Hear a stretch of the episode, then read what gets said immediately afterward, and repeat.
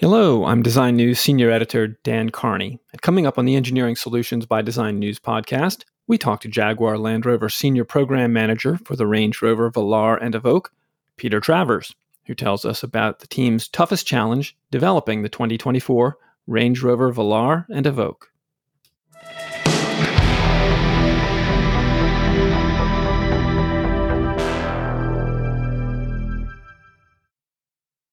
Hello, Peter. Thanks for talking to us today. I'd love to have you talk about what you saw as your uh, your biggest technical challenge on on this vehicle and how you solved it. Yeah, so I, th- I think that the biggest technical challenge um, was probably two, twofold. It, it is the new console is the biggest bit of real estate and, and the newest bit of technology that we've we've got in the car.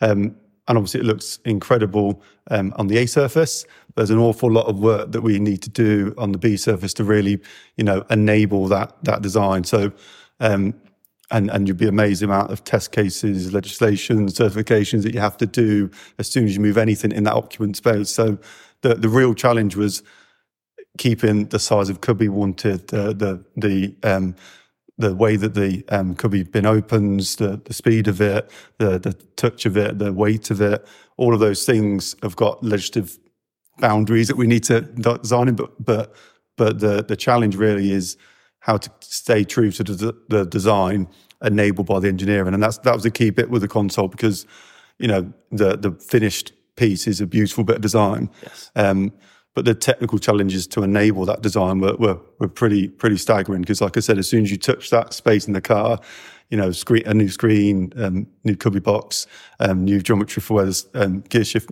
module is, um, all of those need to be tested, verified, make sure they homologate to, to all the markets.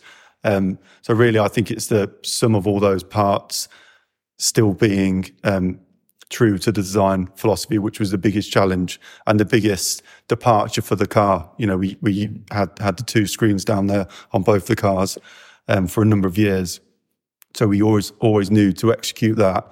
There's a, an awful lot of engineering we'd need to do in the B surface to really enable, you know, what you can uh, hopefully see as a, as a, a lovely reductive design. So it was, it was a combination of getting those things to be true to design for people to be able to rely on that display for so many functions, you need uh, the computing horsepower to make that display responsive, yeah. quick. Yeah. Uh, so, what can you say about uh, you know the processing power that it takes to accomplish what? Yeah. So, so our, our um, main ECU for the, for the Pivi infotainment system um, is is an incredible p- powerful computer. It it does the processing for the um, 11.4 uh, inch screen and also the, uh, the cluster.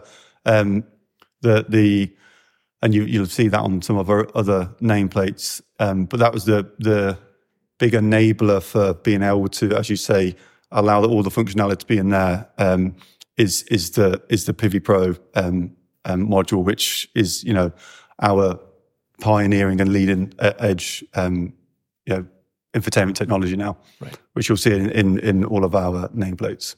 Well, thank you very much. Thank you. Thank you for listening to the Engineering Solutions by Design News podcast, where we explore the solutions engineers have devised for their very toughest challenges.